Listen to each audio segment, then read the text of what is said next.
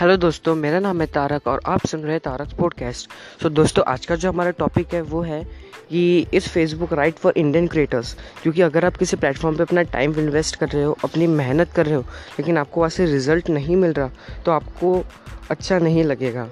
तो अब, अभी आज हम डिस्कस करेंगे कि इस Facebook right for Indian creators क्या इंडियन क्रिएटर्स फेसबुक पे मेहनत करके पैसे कमा सकते हैं? तो दोस्तों, अगर हम सबसे पहले फेसबुक की मोनेटाइजेशन प्रोग्राम देखें तो वो है instruments brand collapse manager fan subscription और स्टार्स तो स्टार्स तो गेमर्स के लिए होते हैं, हमारे लिए होते नहीं है। फ़ैन सब्सक्रिप्शन के लिए आपको लार्जर ऑडियंस लगेगी।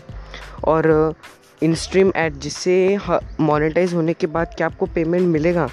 तो दोस्तों रियलिटी ये है कि फेसबुक पे जब आप अपने पेज को इंस्ट्रीम एड से मोनेटाइज करते हो तो उसका जो आरपीएम होता है, यानी पर थाउज़ेंड व्यूज़ पे कितना मिलेगा, वो सिर्फ़ टेन सेंट्स होता है। हाँ लेकिन ये बात भी है कि फेसबुक पे आपको बहुत ज़्यादा व्यूज़ मिलते हैं तो आप शायद से अच्छे से अर्न भी कर पाओ। तो दोस्तों फेसबुक इंडियन क्रिएटर्स के लिए मैं मीडियम ठीक ठाक कहूँगा।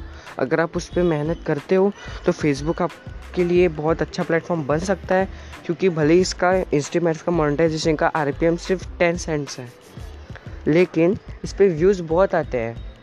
तो इंस्ट्रीमेंट से भी आप अर्न कर सकते हो और ऊपर से ब्रांड कोलाब्स मैनेजर से भी। सो so, दोस्तों आज के लिए बस इतना ही। Thanks for listening